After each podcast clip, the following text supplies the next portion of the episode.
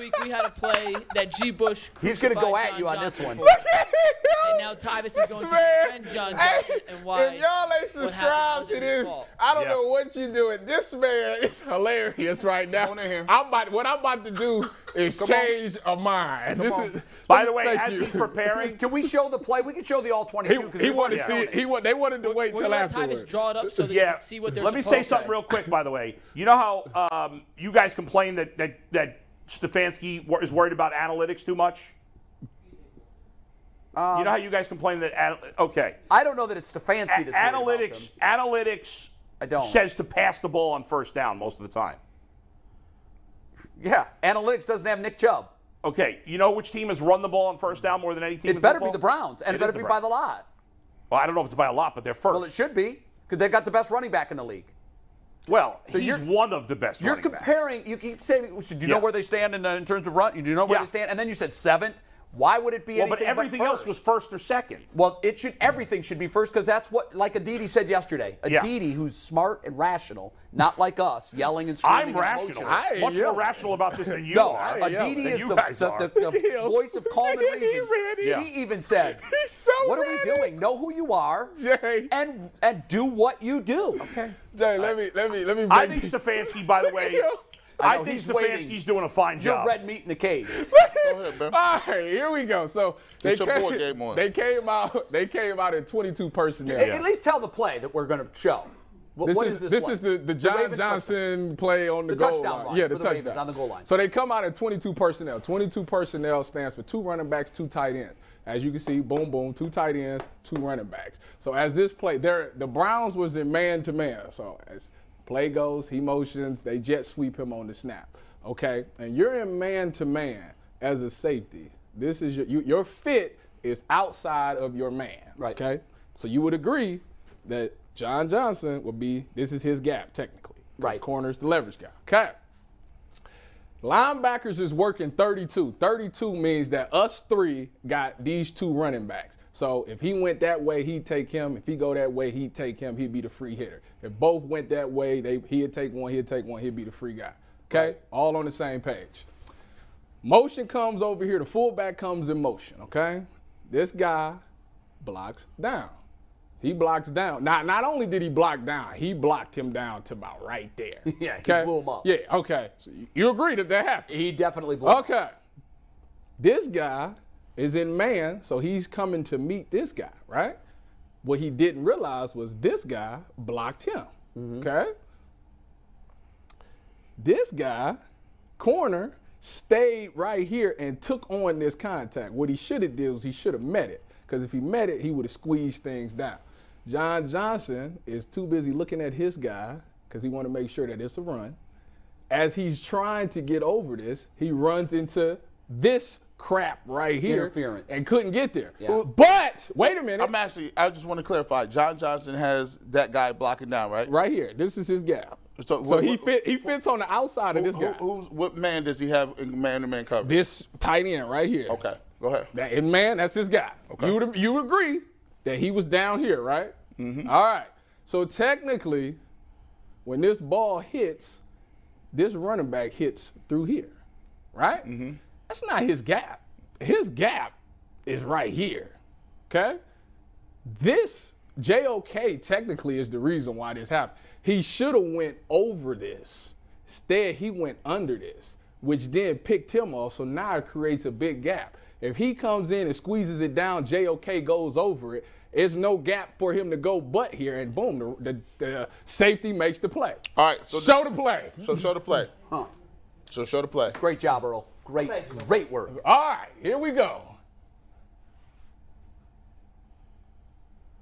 You see the motion. You see JOK. You see JOK jump inside. Wait, take it back. Take it, take it back. Go slow because y'all go. Oh, wait, that's right. We can't rewind. We, we can't go. This is just what it is. All right, boom. JOK, boom. He jumps inside. You see that? But Yeah, you see, you see. J3's gap though. J3's gap is what I said. Where, the, where y'all see where the tight end I know, but what Hold about on. right now? Okay, okay, right now, the only person that can, if you've never been in this situation, because I've been in this situation before, that play hit so fast that he's so busy looking at his guy. What the only thing he can do is right dive. Hold on, hold on. That's it. hold he's on. not gonna Why make the play. dive and try to He's not gonna make legs the out? play. I'm telling you, he's not. It's, it's going too fast. I'm telling you. First of all- I've been in this situation Fir- before. First of all, first Did you of all, dive in that situation? yes, and I didn't get it. Well, well, well, fir- well, well, let me just give you this. Man, right there, it looks like he has. He ain't gonna now. get it. I'm telling you. It look. I know what it looked like. He's not gonna get it. Y'all- Okay. Okay. Here's my thing. First of all, look at his footwork. His footwork is horrible. He's hopping in one spot. You took three false steps. That's why it happens. He did. He did take a false step. False steps He on the goal line is trouble. That means if you blink, Gee. it's done. Gee. That's that's technique. Hold on, I'm just giving it to you. Now look, that's technique right here. When he gives that third eye, when when play goes down and you got to block down, you got to redirect. It ain't this way and then go. No, it's boom, put the left foot down, redirect now, down the line of scrimmage. That's a poor angle, and he does not look. See how he turned his body? You'll never get there. Shoulders ain't square. Second of all, when you talk, well, third of all, when you talking about on the goal line, you know what they call that. Your back is against the wall. You better do everything you can to get to that ball clear. Crawl, scratch. I don't care what you got to do. At the end of the day, thi- hold on. This is a loaf. Let me tell you why it's a loaf. A loaf is is a he knows this. A loaf is any change of speed on the field. That means if you change and you gear that down, you loafing. He should have busted his ass to get to the ball carrier, and he did this. That is unacceptable. You he took false steps. His Gee. technique was terrible, Gee. and he didn't go after the play. That is that's not excusable. G. Nah. Can you play it one more time? G. And he's unblocked. G. G. It's not his gap.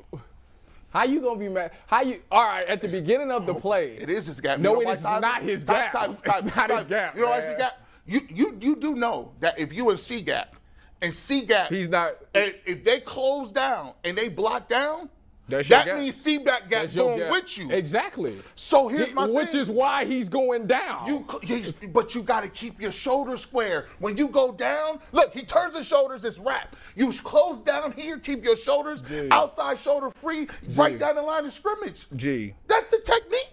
That's it. Okay, G- okay. He keeps his he keeps square and go down. Guess who he runs into? JOK because he decided to go underneath a block, which you know that you should never do. He sh- the only reason You, if anything, He- you want to get outside and send it J- back to J- your to your leverage. Am I right? JOK is wrong in that area. Thank you. All that. right, thank you, because that's thing. the big problem that nobody's uh, addressing. JOK was wrong too. But I, Thank I'm- you for saying that. But I'm, I'll keep it real. But the problem with him is he wouldn't have even been that close to him if he wouldn't have took two false steps. You know you can't take no false steps back there. His coach is telling him that. How about this, G? G, how about this? At the end of the day, at the end of the day, you I sup- hope the Browns are screaming. No, each at other the end of the film day, you you're responsible for doing your job. My job is my gap. Okay, I can't be worried about having to trying to sight adjust for somebody because I trust that that guy's going to do his job. So therefore, my gap is the C gap. So I am going to hold the C gap and trust that my people are going to do what they But supposed Ty, to do. let me- let hold let on, let me because to this is what the problem ahead, is. me- you, you get out there and you try to be Superman, and now you end up busting coverage and you start busting stuff. That's where the stuff happens because you're trying to overcompensate for somebody else. Do your job. If your job is to get the D gap and over go over something to get there and leverage the ball, do that. that what way I can do my job. That's on JOK. I get you. With Thank that. you. But what I'm trying to tell you is, what I'm trying to tell you is, and this is the problem, and, and it's so eloquently put out. He, he knows what he's talking about. And but here's what I'm gonna say: the problem with the Cleveland Browns is this. Everybody think it's just good enough to be in your gap. We need. My coach said, "Listen, we recruited you. You're the number one player. You're the highest player oh you ever got. Your job ain't to be in no gaps. You got to make plays. If you don't make no plays, we gonna get fired." And the bottom line is, we got a lot of people out here making top. Mi- when I turn on the tape and I see the Troy Polamalos and I see the Ed Reeds and I see these guys out here making plays, you know what they say? I already know what the down and distance is. Tyvis's guy Vonn Bell. He make plays. It's about out, making plays. It, sometimes it's that innate thing inside you that says, "I know, I know what time." I watch my film. I know what it is. But sometimes you got to make a play. I don't see nobody making no plays. It's too many people in gaps talking about it ain't my fault. Listen, you ain't never supposed to think somebody else is gonna make that play ever. If Tyvis is playing, I don't even know where Tyvis is in the back because I think I got to make the play. My thing is, if you're gonna be back there and you on the goal line, you understand what it is. You gotta at least tell yourself, I ain't never going. to I'm never going to not show the the most passion and effort getting to that ball. I don't care if I got to dive, whatever I need to, because at least the coach can say your technique was terrible here. But that's great effort on backside. And if we had great effort here, and then corner had great effort, and JOK has great effort, you can game tackle somebody. But I don't never want to see no defense ever hand the ball to a running back and you got two dudes near him and you don't even attempt to tackle him. That is what is going to cause you to be a one, two, three win team, and it's been happening for years. So let me let me ask you guys this. Let me ask. Let me let me. I kind of want to recap with both of them for a second, Mikey. Then I got a question for you guys. Okay, so so is it fair to say both both of you that JOK didn't do his job on Yes. this play? Okay, is it then fair to say, as G suggests, that John Johnson initially was doing his job properly, Yes.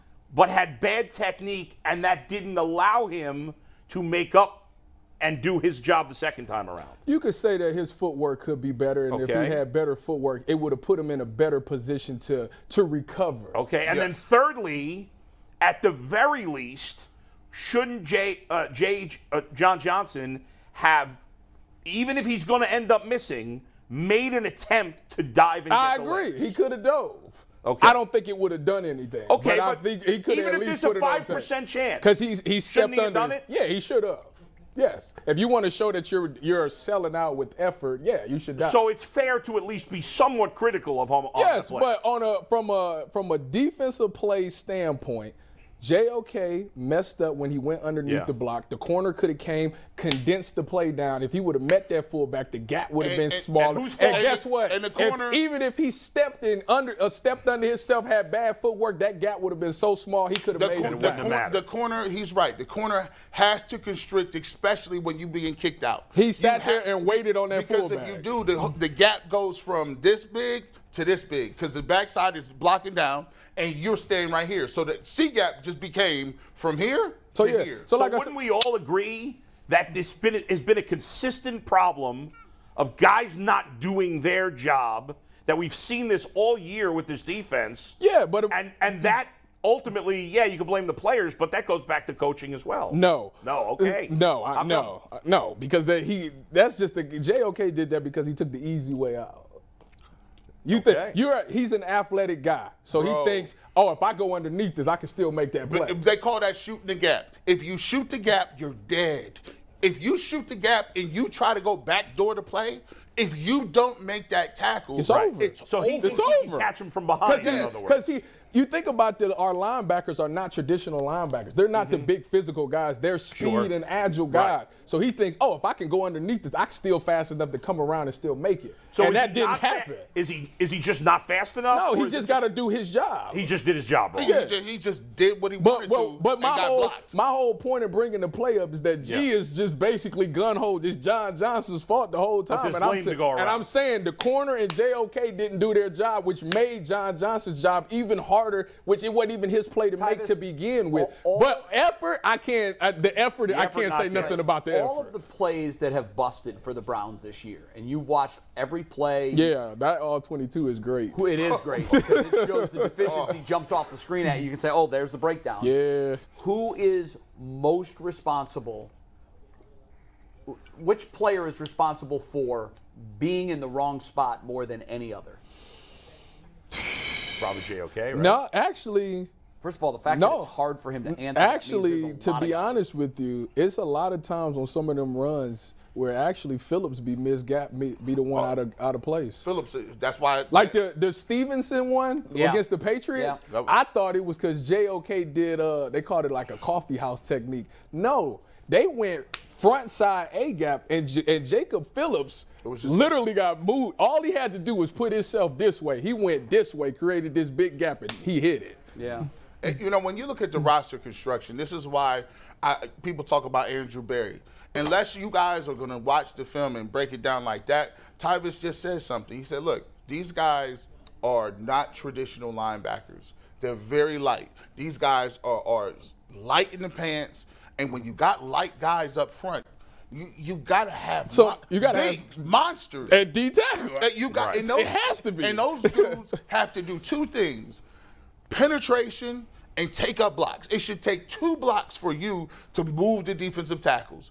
And the problem is they got guys who aren't big, and they're not strong, and they're soft. And then you got you got soft, you got light linebackers. That's what I'm saying. That's why the So run the game is so effective. disaster. That's what I'm saying. The Browns' mistakes. is never addressing that defensive Well, tackle again, position. they they did. They just addressed it wrong. They got to They get. picked the wrong. You got to get some big, strong guys because the whole point of having agile linebackers is so they can free flow to the ball. Right. They get there But they faster can't than do anyone. that But they can't because Yeah. the dang So, 300 pound Titus, lineman and pushed up we on gotta- him. It's we- hard to get off. We got to bring in the Bengals reporter, but before we do, I want to ask one question. It's more philosophical in nature, but is it safe to assume that the Browns have the bet the Browns have made is that you're better off with lighter, faster, athletic guys?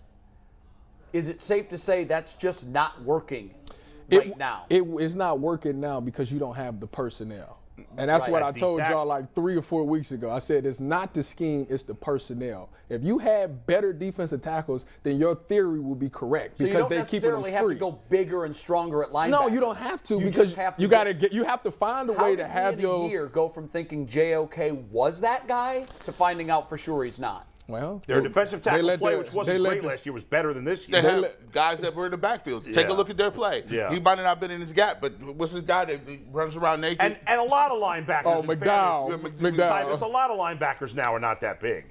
Like the position has gotten smaller. No, True. the NFL has trended away Yeah. from the Big big, line- bulky yeah. linebacker Yeah, yeah, to the fast, athletic linebacker. Yeah. You just got to get the right ones. All right, let's bring in Ben Baby. He uh, covers the Bengals for ESPN. Ben, we've been arguing about, uh, well, a myriad of things. um, one of the things that we talked about with this Bengals team is their passing game now, particularly last week, really seems to be hitting on all cylinders. And we kind of think that the Bengals now are going to rely more on that. And even though they have Mixon and the Browns have been soft on the run, I think the Bengals are going to do what they do best, and that's throw the football. Am I wrong? Yeah, you know, it, it's interesting when you talk about it. You, a couple weeks ago, we asked, I guess it would have been last week, asked why the Bengals pass so much. And, and they said, you know, New Orleans been good in the run game. And so we decided to throw it around a little bit. I think it might be a little more complex than that. I think when you look at it, this is the most comfortable Joe Burrow has looked uh, since he had his appendectomy. Uh, that was an emergency uh, surgery right at the beginning of training camp, the first five weeks. You know, we saw a lot of shotgun looks, uh, a lot of rollouts, and, and and now the last couple of weeks, we're seeing a lot of 11 personnel with those three wide receivers on the field, one running back, one tight end, Burrow and shotgun, a lot of empty formations. And basically, you know, when you see that, that's basically the Bengals declaring war on opposing defenses. And they're saying, we're going to spread you out. We've got a lot of resources. We, we feel like we've got one of the best receiving trios in the NFL. Why don't you try to stop us? And so, you know, we'll see how they approach this game against Cleveland. Obviously, uh, one that's been uh, a, a very physical game over the last couple of years that Cleveland's just had Cincinnati's number uh, the last couple of seasons. So we'll see Yeah. if that changes. Yeah, it is really interesting. I, I, I- thought when the Bengals and Browns played the first time last year that the Bengals were going to kill them. Obviously, and it didn't happen. The Browns killed them. And the second game, obviously, the Bengals didn't play any of their guys. But, you know, Ben, I'm curious, and I don't want to put you in a bad spot. So if you want to not answer the question, uh, no harm, no foul. But a lot of people judge uh, coaches maybe fairly, maybe somewhat unfairly to some degree. It's it's strictly uh, on a small sample size sometimes. What's your win loss record? And if, if you have a good win loss record, we ignore the talent. We'll say you're a great coach, you're not a great coach. Okay? First two years in Cincinnati, everybody thought Zac Taylor was an idiot. Last year, they have a great year. Now, I don't know if you know this. I happen to be a Bengals fan.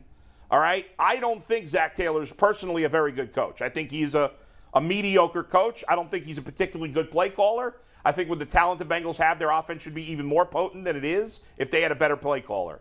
Anything I'm saying unfair? Again, if you don't want to answer that- that, I don't want to put you in a bad spot.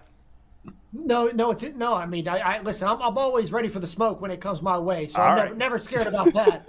but when you, when you look at it, it you, what the point that you're making is something that Bengals fans have talked about as well. I mean, I'll tell you what.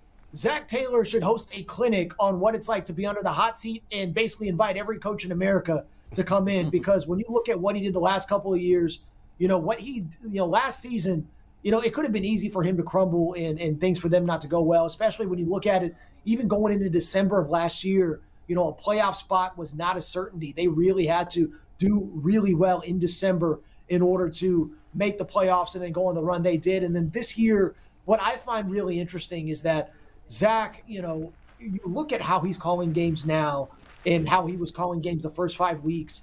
I think the, the real simple explanation in all of this is that Burrow is playing a lot better. And while Burrow was trying to find his footing, you mm-hmm. never heard one word, you know, one way or the other about why the offense looked the way it did. Instead, Zac really did a good job of soaking up all of that pressure, and, and he was more than happy to do so. And and he enjoys it, to be quite honest.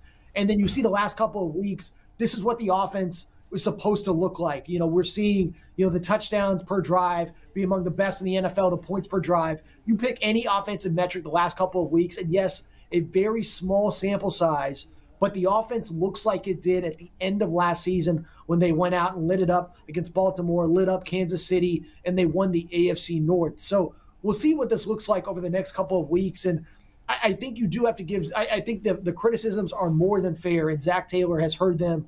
Uh, and people were yelling at us to say, hey, we need to be a little harder. And I think it's the first time in my career fans have asked me to, to be harder on their team that I cover. So I thought that was quite amusing. But, you know, I think that that is what has made Zac successful. And you've seen the last couple of weeks, you know, how the team has looked. And it's why Burrow has really enjoyed being here. And so I think it is a more, I think the play calling criticism is more than fair. And if they do not continue this trend, then that will definitely come into question as the season continues. But Zac has shown an ability to kind of, you know, put those questions at bay for now.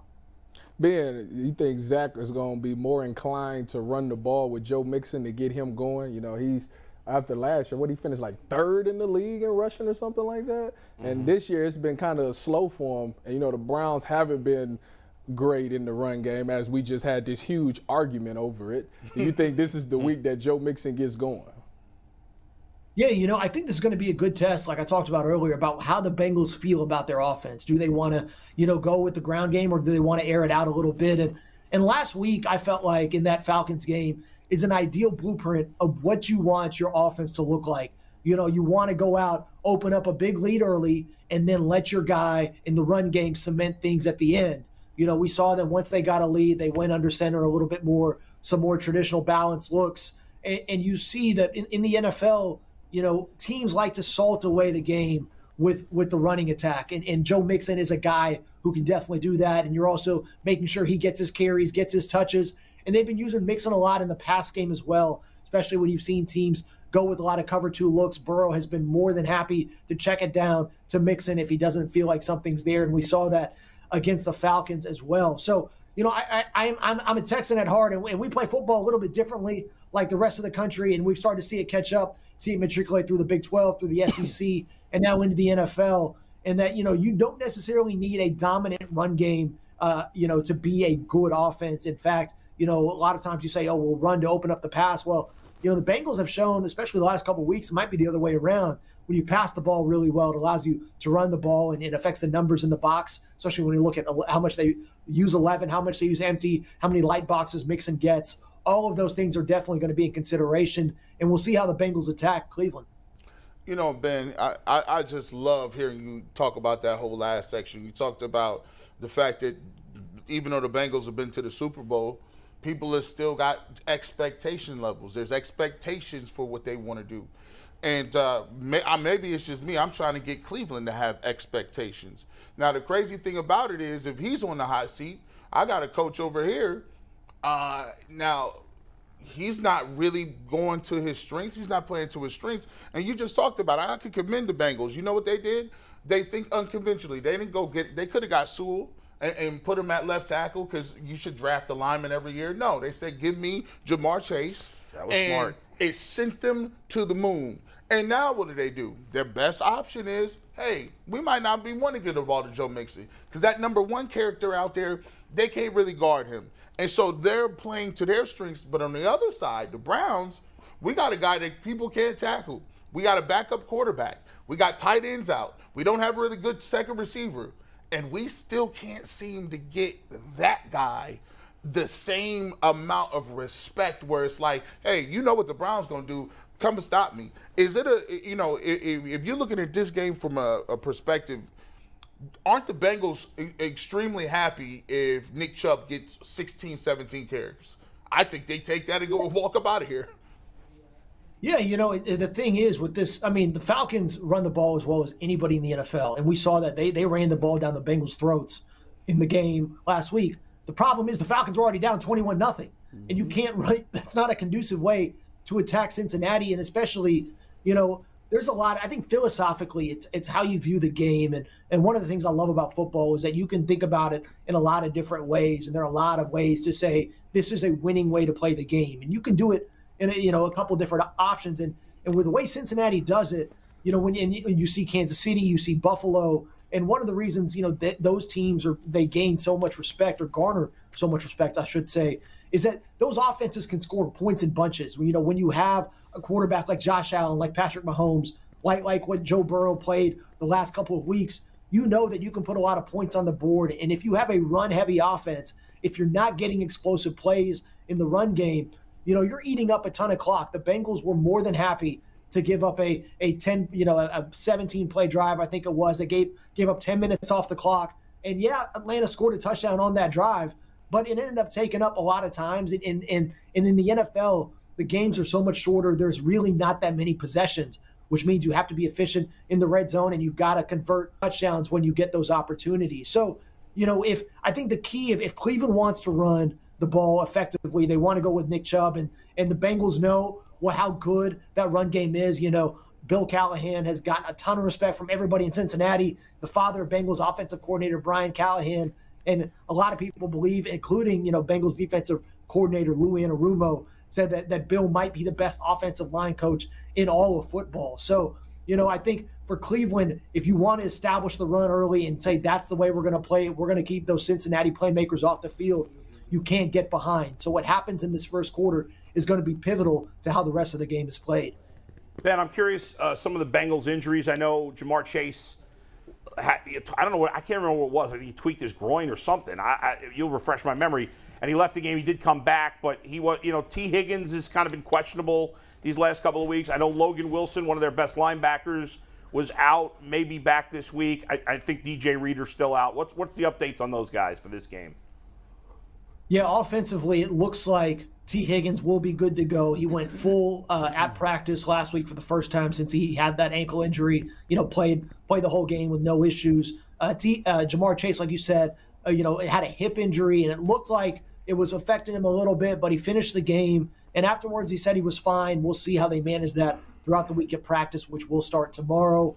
Uh, Logan Wilson, it sounded like uh, Zac Taylor was a little optimistic that he could potentially play this week. Now, DJ Reader, uh, that does not seem likely, but but with Logan, you know, we'll see how they go through. And he's such a a good linebacker for them. He, you know, he, he you haven't seen the Bengals be you know as good as they've been. And we talked about that Cleveland rushing game.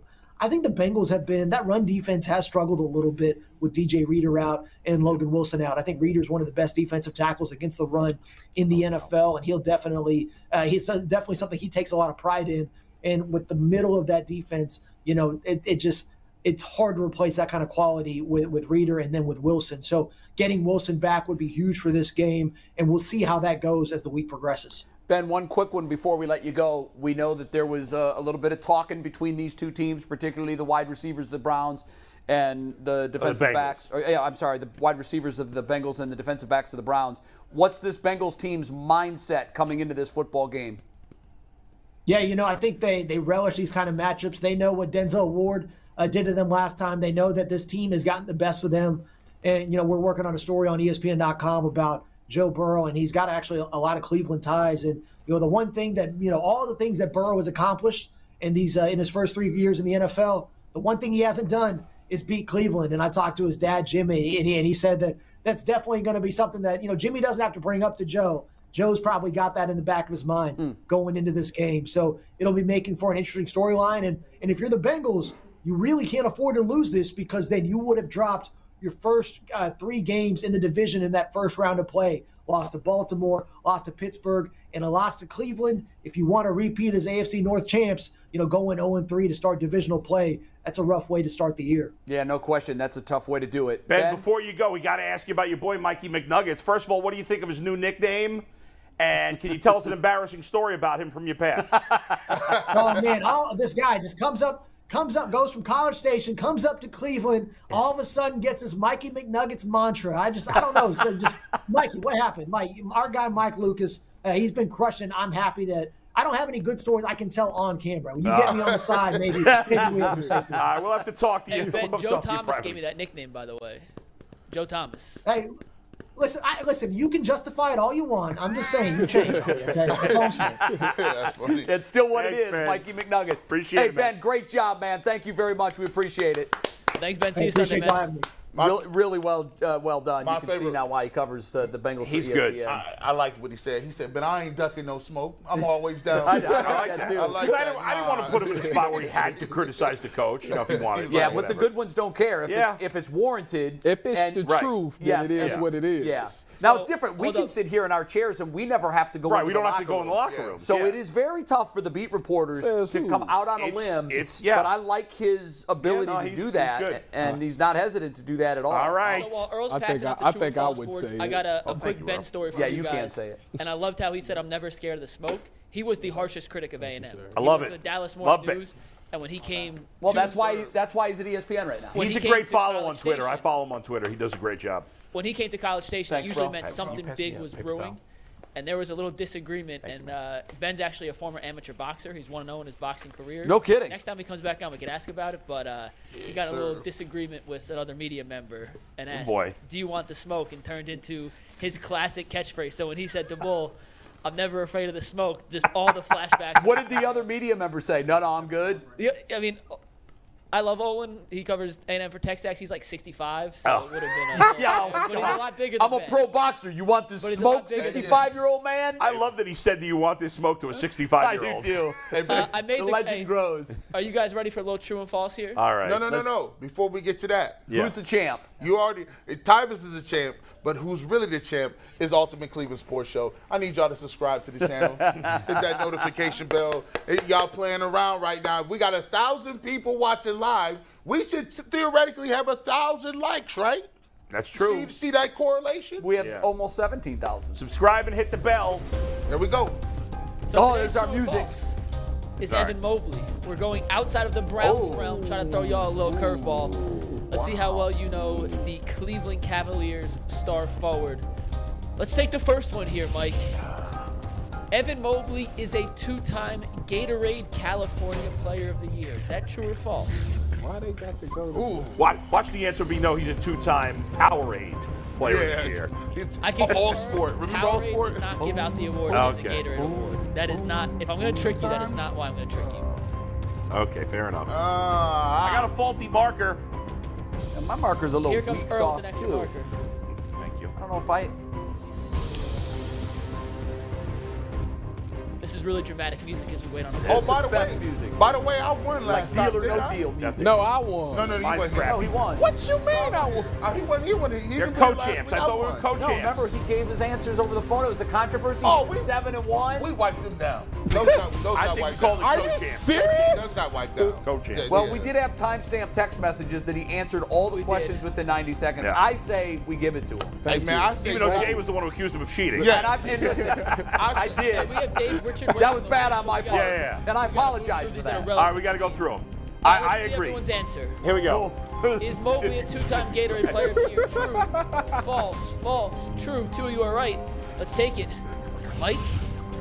Gee, Yeah! Wow, a hot start. Yes! He is a two-time Gatorade California Player of the Year. If I'm gonna be wrong, I'm gonna be wrong I done, five I times. I done, came, I done came in second so many times. This is crazy. Okay, question number two. Who you is KD? Mobley, Oh, Oh, I got it. Yeah, yeah. all right. Did anyone see Next that? question. Nope, we didn't see Next it. question. No, my- Next question. That was false. We, we, we took it. So, Mike, let's go to the next question. That was false. Everyone gets a point for that one. Alright. He's not the only. Was that the- two-time. Okay, got it. Question number three. So there's only seven this time. Okay, go. Mobley was six foot six in the eighth grade. Is that true or false? That's ridiculous. It's ridiculous. It's real. Is it? Ridiculous or real? That could be the name of the segment too. G. Bush is ready. His answer is locked in. I'm scared. Tyvis says true. Everyone else says false. Tyvis, are you gonna pick up a point? Nope. Let's see it. nah, fam. Yeah. how tall was he? Yeah, I told. Six foot flat. Wow, no kidding. He had a- Late bloomer. In uh, high school, yes. All right, so we're all even, right? No, Nope. me. I'm G dead. and I have two. You G, have one. Yeah, G and Bull have two. Jay has one. I'm not. I'm not even out of the Is out. game. Wow. Okay, we're ready for champ. question number four? I know. Let's take it, Mike. Evan Mobley grew up with three foster siblings, including a Chinese exchange student named Johnny. Is true or false? What? How is he Chinese? That sounds so phony. Johnny. Is it so phony? That it's is real. true? That's what I was thinking too. A Chinese person named Johnny? It's not a Chinese name. I ain't got nothing to lose. I'm playing with house money. That sounds. House money. that's so absurd that it's gotta be true. True, true, true, and false. Tyvis, once again, man, you're the minority, and once again, Tyvis, you're wrong. I'm going for the egg. Foster. I'm going for the egg Johnny, That today. is true. You know, you know See, why? his, his real name isn't Johnny, but when he came to the States, They they, called him Johnny. Yeah, you couldn't say Jean Jean, Because so they went people are Johnny. too dumb to pronounce other names. By the, by the way, that had to be true. Uh, just look at his demeanor. I agree His- with His that. demeanor looks like he's very respectful of all cultures, and that's why he mm. is who How he does is. like someone look like they're respectful? he does. of I feel like I, cultures? I don't understand that either, but I agree. He just- Even though I we don't know him, understand. and we've heard him speak, because he I like guess. him and his brother still stay with his parents. he seems like a. And like they're millionaires. Yeah. Dave Richard's playing along with us, by the way. Here we so go. Dave, we'll get All to you in a sec. All right. Should have put him on. G Yeah, and no, I are undefeated right now. Yeah, Correct. All right, question number five. I'm one behind. Tyvis is 0 and 3. Mobley is the second number one overall recruit to sign with USC, following OJ Mayo in 2007 Ever? No, for basketball. no, no. Since OJ Mayo. Since OJ No, Mayo? he's the second number one overall rated recruit to sign Ever. with USC men's basketball. Ever. As in OJ Mayo was the first. Whoa. What is this? Hold on, bring that back. Hold on. This is a this is a trick question. Bring it back. I will read it again. Mobley is the second number one overall recruit to sign with USC basketball, following OJ Mayo in 2007. OJ Mayo was the first. Now here's what I'm gonna say. here's here's what I'm gonna say. If, and I should be able to get a point for this, and I'm gonna tell you right. There's a lot of analysis over there. I don't know what's going on here. I'm confused. Why should you get a point if you False. Let's go. G. Bush, what do you got? False. While you're already waving the white flag. And you guys are all correct. It is false. Yeah. It is false. You see that? That's And I can tell you that's why why it's you false. wave the flag. Because right. Wasn't because Kevin Love the? uh, Cheryl Miller. Kevin Oh. Love went to USC, uh, UCLA. oh yeah, you're Cheryl right. Miller yeah, was on that right, great yeah. UCLA team. No, no, no. I thought. Wait, no, wait. No, no, no, And she wouldn't count anyway. We're No, I talking about men's was- basketball. Hold on. Cheryl Mills, OJ Mayo was, was not even number one overall recruit. It was false because he's the only number one overall recruit to But sign. did How many has USC had though? Did, one. did, Oh, did, that's Evan it? Mobley. That's it. Didn't Reggie, it. didn't Reggie, when- Reggie, what's the name? He, I thought he I went to can't UCLA. remember. But we got to I keep it thought he moving. went to USC. We got to keep it moving, right? I don't know. We're keeping it moving. Keep was it false moving, keep it moving. Let's it was go. false regardless. Next, Mobley's father, Eric, also played college basketball at USC. True or false? Uh, that's tough. Let me see.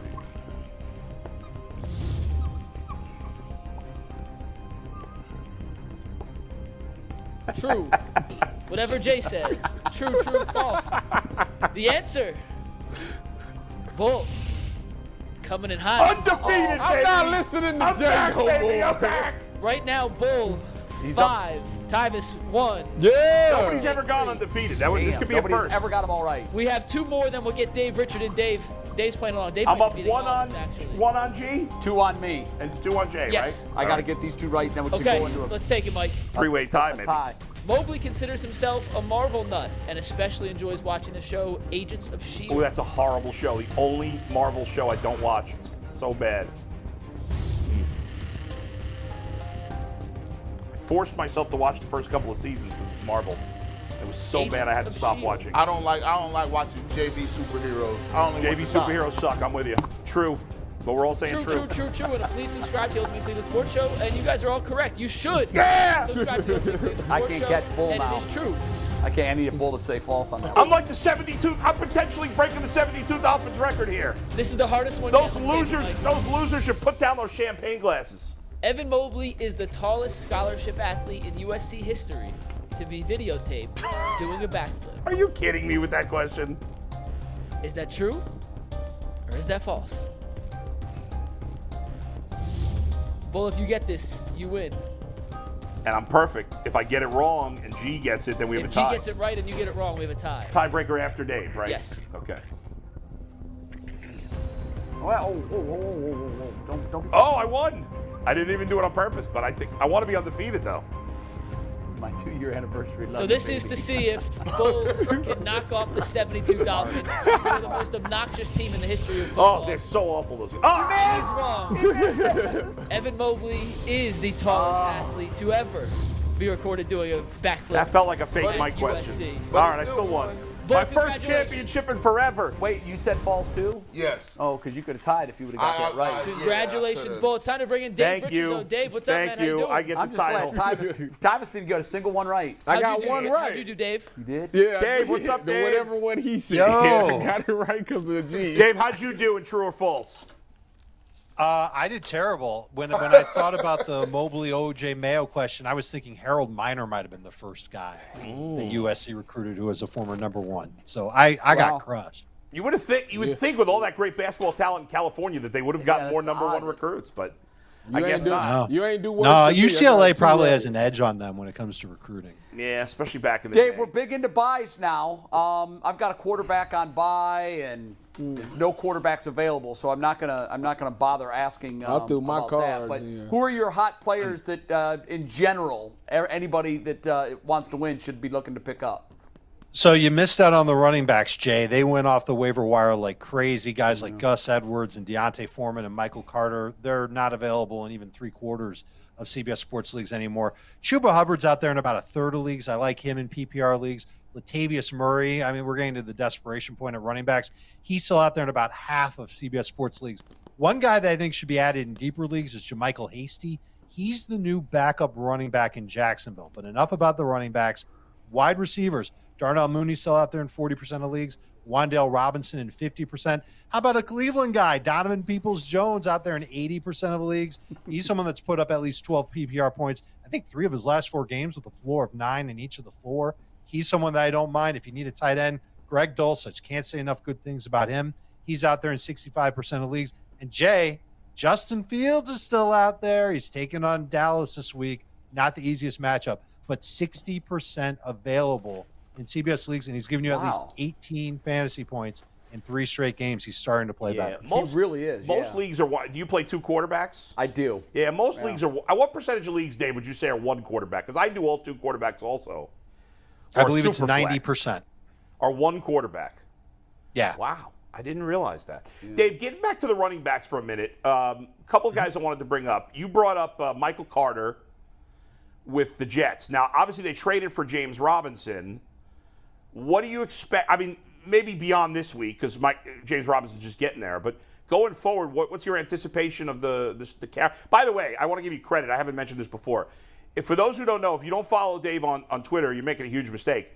But what one of the things he does that's really great for fantasy people, and even if you're just an NFL fan, after I, he, I don't know where he gets this information so quickly, but he tweets out the breakdown of the running game, like the percentage of carries and the percentage of just plays on the field Snaps. for every running back, Yep. and then he specifies red zone carries as well, Oh, which wow. is really That's- great. To that's a great information. distinction I love that. I look at that all the time. So thank you for doing that. It's a great job. Very helpful tool. But anyway, what do you think? Speak. So speaking of percentage breakdown, what do you think the Jets is going to be going forward? I think it's going to end up being Carter is like the 1A and Robinson nipping on his heels as the 1B. Robinson working in short yardage goal line situations. And I would say Carter would be the better back on third downs and passing downs. But Zach Wilson doesn't throw to his running backs very much. That's a trend that we saw from him, not just when last year when he was a rookie and this year, but also in college. He just didn't like to do that. He likes to throw downfield. And the offense in general, the type of scheme that they run in New York, it's very similar to San Francisco, not a system that tends to favor targets to running backs. So I'm a little bit worried about the upside for Michael Carter and the poor guy. Ever since he got to the Jets, it's been you got to share with this guy, then you got to Right. share with that guy. And even in college, he had to share.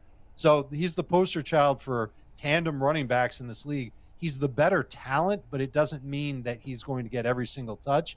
Uh, they have not committed to playing James Robinson this week. If Robinson doesn't play this week for the Jets, Carter would be a number two fantasy running back. But I expect Robinson will learn enough mm. this week where he can handle some of the workload. When it comes to Breece Hall or Javonte Williams, if you're in a keeper league, dynasty league, are you are you confident with him starting this, those guys starting next year or not really?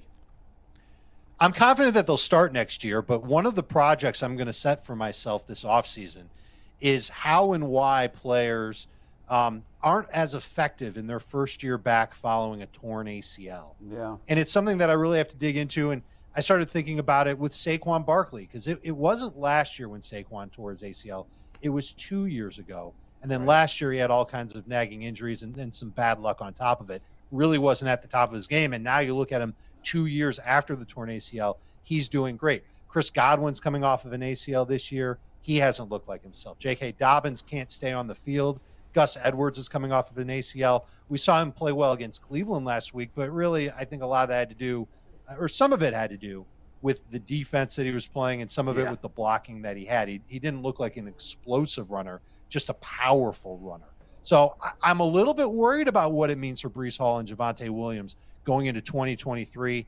And I will probably be a little bearish on them when it comes to ranking them next year because they're coming back from such significant surgeries. Mm.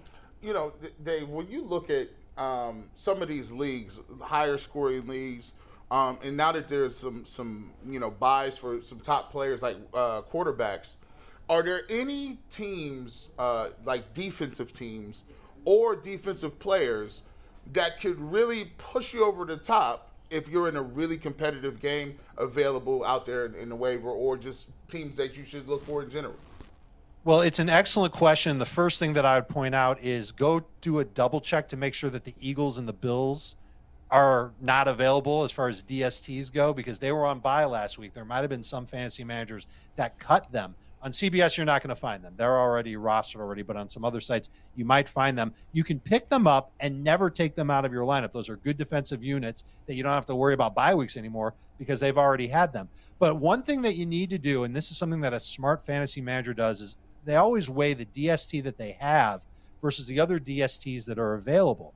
And if you've got a slam dunk unit, if it's the Eagles, the Bills, uh, I think the Cowboys would qualify. 49ers, I think, still qualify as a slam dunk unit. You don't have to bother double checking. But if you've been getting by with the Broncos or maybe it's the Titans, you, might want to just double check and see what other DSTs are out there, which ones have a pretty good matchup. For example, this week I like the Titans DST. I like their matchup. The Commanders, I like their matchup. They're taking on the Colts with Sam Ehlinger as their new quarterback. So there's all kinds of opportunities out there if you don't have a DST that you completely trust, regardless of the matchup. Dave, I got a couple health related guys, Evans and Waller. Do I sit these guys or do I do I keep them in my lineup? You're asking about Mike Evans and Darren Waller? Yes. Yeah, I think Evans is going to be good to go. It's the short week game. Um, not the easiest matchup for Brady. And, and honestly, I think Brady just wasn't himself last week. Neither was Evans. Evans dropped that walk in touchdown on Yes. a deep bomb. I know you saw it. I And he had did. another drop on top of it. There was a 25 yard pass that went right through his hands. I'm starting him until I see Darren Waller practicing again. He's he's kind of out of my mind as someone that I, I want to start. He's got to stay on the bench. Dulcich, that's a name that I already gave you at tight end. He's available. Evan Engram's another one, although I don't love his matchup. Cade Otton is an interesting guy. He's had at least 10 PPR points in each of two games he's played as the main tight end for Tampa Bay, and he's going to see a lot of snaps in play this week against Baltimore. I got a quick one at the flex. I got three names. You tell me which one I should play. Brand, Okay. Brandon Aiyuk, Brandin Cooks, or Herbert from uh, the running back from- Khalil Herbert. Khalil from Herbert. Chicago. Yeah, it's going to be Aiyuk. Uh, We've seen him really put up great numbers the past couple of weeks. He's seen double digit targets each of the past couple of weeks. And the thing that he's had in common with those games is that the 49ers have trailed and lost those games. They're taking on the Rams this week. Usually the 49ers handle the Rams, they do a good job against them. So I'm a little bit nervous about Aiyuk. But I'm less nervous about him than I am the other guys that you're considering. Sorry, Brandin Cooks has been on the the you know the side of a milk carton. No one knows what's happened to him. He's just been getting double teamed a lot, and the quarterback there has been so up and down in Houston. Uh, he's he's bench material as well. James Conner coming back this week, you think? I don't know, and and even if he is bull, I'm not sure if he's the best running back for this offense. You know, Benjamin's been good. He really ha- he surprised me. You know, Yeah. he was somebody that I was not very high on uh, when he came out of college, and, and even two weeks ago, just wasn't very high on him. Didn't expect him to be as good as he's been. This Cardinals offense, I, I, I think they're trending in the right direction. Their defense is definitely trending in the right direction. They might end up being a lot better than we thought that they would be, and that's going to lead to opportunities for their run game in general. Benjamin's much more explosive than James Conner from what we've seen so far this season. Before we let you go, McNuggets has some viewer questions. Mike, you want to wrap, rip Yep, them we off got real these quick? real quick, and they're always brought to us by PCC Airfoils. Looking for a job with career advancement and great benefits? PCC Airfoils is a leading manufacturer in Northeast Ohio. All locations of PCC Airfoils in Eastlake, Mentor, Wickliffe, and Minerva are hiring for all positions starting at $18 and up, plus full benefit packages, paid time off, and a signing bonus. Apply online at precast.com slash careers to learn more. We're going to play Eddie's jingle after Dave gets off with Dave. Expensive Jet wants to know, do I even keep uh, do I even bother keeping Cam Akers through the deadline, or do I cut bait now? It depends on who else is out there and how badly you need a running back. But if, if you're kind of in a situation where you're good with your lineup and you don't need to pick anybody up, yeah, you hang on to Akers through the trade deadline and see what happens. And this one's from Corey Noble. Hey Dave, should I trade Aaron Jones and Clyde Edwards Helaire for Kamara and Najee Harris in a half PPR league? Haven't been using Sounds CEH good to me. anyway. Yeah, yeah I, I, it sounds good to me. Kamara's certainly got a lot of upside left, and, and you're not quite selling high on Aaron Jones, but I, I'm not sure how many games he's going to have, like the one he had last week where he caught two touchdowns. Really don't see that happening. This Packers offense is kind of a mess right now. That it is. Awesome, Dave. Thanks as always. Thanks, Dave. Thanks, man. Talk to you later. You got it, guys. Thanks for having me. Before we do final takes, we have a very special jingle from Eddie about PCs that we do have Love to it. play today. Okay. And if you haven't seen it yet, you guys are in for a treat. I have, but- uh, Mike, let's take it. Jable G, come with me. Very neat. PCC, let's get some airfoils. Ooh-wee. PCC, PCC. Eddie! He looks like Bull's redheaded, more talented singing brother. Oh, there he is. Eddie's my man. I love Eddie. That is Thank great. you, Eddie. We, we got to get Eddie it. in studio. Let him watch the show one of these He days. doesn't, he doesn't live around here is the issue, and he works at, in social services. Yeah. So I talk to Eddie all the time. He's a good guy. Trust me, he would come down here if we could get him in. Eddie, if you he- wanna come in, he'd we'll- be we'll very let in. excited to come down We'll let you in one day. Uh, just That's me a great. DM. Pull up. That's really well done. All right, final takes, rapid fire. Bull, you're up first. You know, this morning I did not. I, I woke up at 4 a.m. today. Couldn't sleep. Laid laid in bed for a while. Tried to fall back asleep. I couldn't. Finally got out of bed at quarter five. Got on my computer. Blah blah blah. And I had. Uh, uh, and, and so I go to record my podcast at like six o'clock in the morning. And I start. I, my plan to talk about the Browns, and my question was, is it as bad as we think it is? And I think in the, it's it's bad right now. I think the big picture is, the big picture of this team is not as bad as we think because I think Deshaun Watson is going to save the day, uh, but it's not going to happen until next year. But we'll see signs of it this year. However, I, what I ended up doing for the first 17 minutes of my podcast, not purposely, I ended up going on a, this this journey of discovery that hopefully people will enjoy. I don't know. I'm not sure if it was terrible 17 minutes or a good 17 minutes or somewhere in between. And it, it, really had me thinking. And, and the reason it, it was is because, I, and, and this is going to sound political in, in, in the beginning, but I'm telling you it's not. Well, it is, but it's not biased one way or the other. So I saw a tweet from Jim Jordan, who's a congressman, of course, in Ohio, who I obviously see things differently than he does. And he tweeted something really nasty, right? And I, saw, and I said to myself, man, he is such a nasty person, blah, blah, blah.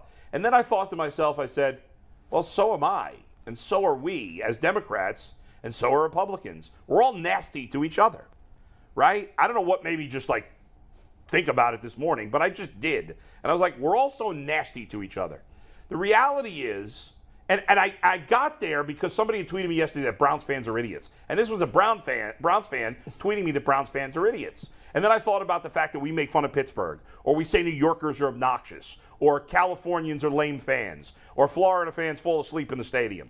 And the reality is that most people, no matter what your political party, no matter what city you're from, no matter what about you, I, I believe, or I choose to believe, as cynical as I can be, that 90% of people out there in a one on one basis, maybe even higher than that, but I'll say 90, are good people, right? We may have different thoughts on, we may all have different ways to, to get to the same things, but a lot of us want the same things. We have different ideas on how to get there, is what I'm trying to spit out, right? And I think that's important. And I think when we say things and we generalize, Republicans are this, Democrats are this, I know this is not going to make a change. I know I'm part of the problem at times. And so I'm going to try to not be part of the problem and also when it comes to insulting other fans. Because i think if you if clevelanders met a bunch of new yorkers and if new yorkers met a bunch of clevelanders and clevelanders met, met a bunch of floridians and texas and all this stuff i think for the most part people would get along if you if you met on a one-on-one basis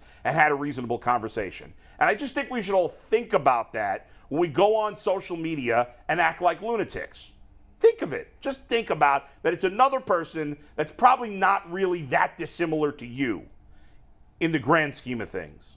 Maybe just think about that for a second before you act like a lunatic, as I do sometimes on Twitter or in any other walk of life. Be kind.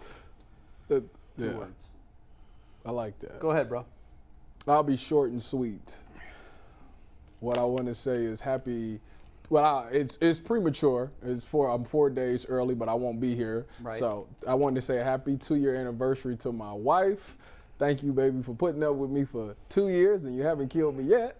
we got a beautiful family. Thank you for putting up with my jokes, allowing me to come up here and do this show with these guys, and all the other things that I do, the many, many jobs that I have. Um, always holding it down and being a strong mom, but most importantly, an amazing woman.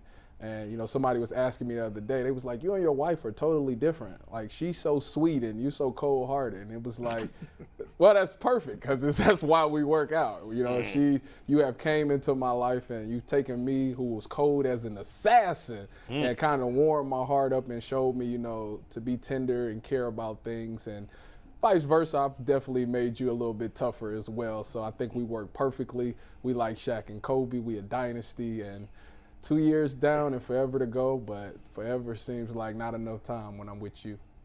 That's Love you, baby. beautiful. Wow. The poetic Tyvis. I can't. I, I can't would picture never him cold. cold. Not at all. And maybe you were, and she's done a terrific job softening She you. but has. I, I, I, was- I, oh. find By the way, you ex- Oh, incredibly oh, thoughtful. back in my day. I don't think you want to compare it to Shaq and Kobe, though. It didn't end well between them. Yeah, I You know? would. I, I, you you could have right. picked a better duo. You right. G-Bush, Yeah. you're up. Uh, yeah, I ain't saying no, nothing about tender, tender love or. Shout out to I think wife. Tyvis is very sweet, G. It's Hey, okay. I, I, Be in love your him for feelings that. a I little love bit. that. I love Yeah. that about him. I'm gonna have you come sing for me. Uh, what, I- what I'm talking about is, look, man. People say, "Dang, G. Bush, you in your bag the last week." I said, "Yo, this this is the type of bag you need to be in." Because guess what? There's a lot of cats that think that they're gonna just fast forward this season. No, no, no, no, no, no, no. I told you beforehand. Uh, I only care about winning. I only care about winning at the highest level. I don't care nothing about none of that other stuff. man, we didn't sat here and fast forward these seasons way too often. I'm not about to sit here in October and make it comfortable for people to talk about it's about to be next year. No, I'm tired of seeing other people win, and I know it's a lot of tired of other people seeing other teams win. For me, there needs to be a level of urgency because right now it's camp cupcake. Everything is sweet, everything is soft. Guys is doing whatever they want to. Always understand this. I don't care nothing about what you look like, whether you're an alien. I always say it, and it's a lot of people in the city that's starting to look like hypocrites. You can't be on Baker. Y'all gave Baker Mayfield hell. And guess what? He should have got it, right? But that same energy that if you was on Odell Beckham Jr., if you was on Baker Mayfield, ain't no way I'm about to say this last year we not about to, to gloss over and punt on the season. You not getting it this year because Deshaun Watson is coming. That ain't gonna work for me, and it shouldn't work for a lot of people because right now they better at least have seven, eight wins, or at the end of the day, we might have to figure out what what y'all doing uh, in, in that unemployment line. I'm just being real with you, dog. Everybody ain't gonna make the trip. All right. Uh, I'll be quick. There's some news yesterday, last night, that came out about Deshaun Watson's most recent accuser. And the Deshaun Watson legal team is taking an offensive mindset with it. If you haven't seen them, I'm not gonna I'm not gonna go through them here. Uh, I don't know that they're legitimate. They appear to be, but his lawyer Rusty Hardin, through some media members, released uh, text. It wasn't even a text exchange. It was a text from the most recent accuser, the one who filed the most recent lawsuit, to Deshaun Watson. Now, again, I can't personally verify them. I haven't independently verified that those texts are from her to him. And I have seen cases before where texts have been faked through graphics and it makes it look like this person said that. So I don't know. Because she hasn't come out and said, I never sent those texts, or her lawyer hasn't come out and said, I haven't sent those texts, I am led to believe that they are legitimate. Uh, when you read them, they are incredibly damning to the accuser, and they are exonerating of Deshaun Watson, at least in this particular situation. And the reason I bring this up is because we tried to paint this Deshaun Watson thing as it's either this or it's this. It's one or the other. He's either a terrible guy or they're all lying. And I've always stressed whenever we say always, all, never, none, when we're talking about a big situation like this, you really are in danger because oftentimes the truth lies somewhere in the middle. What we can't do is say things like all women must be believed or all men must be lying or the other way around. All men are uh, telling the truth and all women are lying. Don't use all anything in front of anything because while some of these women might be speaking their truths, when you read these text messages, if you haven't, you can Google them, they're out there. when you read them, it paints a very, very dark picture of a woman who appears to be a spurned lover or was talking to someone who just had no interest in her. And there were references about big deposits being made. That, to me, leans towards leverage and blackmail and everything else. Uh, it's a dirty world out there. There's a lot of bad things going on. And um, I'm not saying this because I'm saying Deshaun Watson is completely innocent, but I'm also just bringing this up to say uh, in some of these cases, there may have been some nefarious means going on to try to smear Deshaun Watson for a money play. And this and the, these text messages seem to prove that. That's about it. If you guys want to comment, we got a couple of seconds here, but No, very well said. No, I agree with that. Dirty pop. It does look bad. Again, we, as you said, we don't know for sure. that no, it's that's why I wanted to make sure I prefaced by But- saying we don't know. Yeah. But the fact that her lawyer hasn't come out and said those aren't real, we've Yeah. never seen those before. I think it's fair to say that that one looks pretty shady. That one I think it's also does. unfair for people now to say, "See, I told you they Yeah, were all no, lying." doesn't right? prove that like they're- that. That's not. That's fair. why I said Yeah, right. somewhere in the middle, and each case needs to be looked at on its individual merit, Right. and move forward from there. Either way, Deshaun Watson is on schedule to make the start When the Browns go to the Houston Texans in Week 13, it will be their 12th game of the season. That's it. 22-hour break. Mikey, you want to tease what's up tomorrow? Maurice Aditi in a new little segment we're gonna test out. So Ooh. we'll any, talk about any, it after any, the show. any teaser to that, or? yeah, it's it's a confidence meter, a little playoff of confidence. Meter. Oh. I like that. So- Okay. All right. That's it. Enjoy ya. the rest of your day. 22 hours from now, we'll see you right back here on the Ultimate Cleveland Sports Show. Don't forget, if you're not already, subscribe to Mm-hmm. the page and hit the notifications so you can find out when ever breaking news happens when we're live. All Take right. care. We'll see you tomorrow. Peace.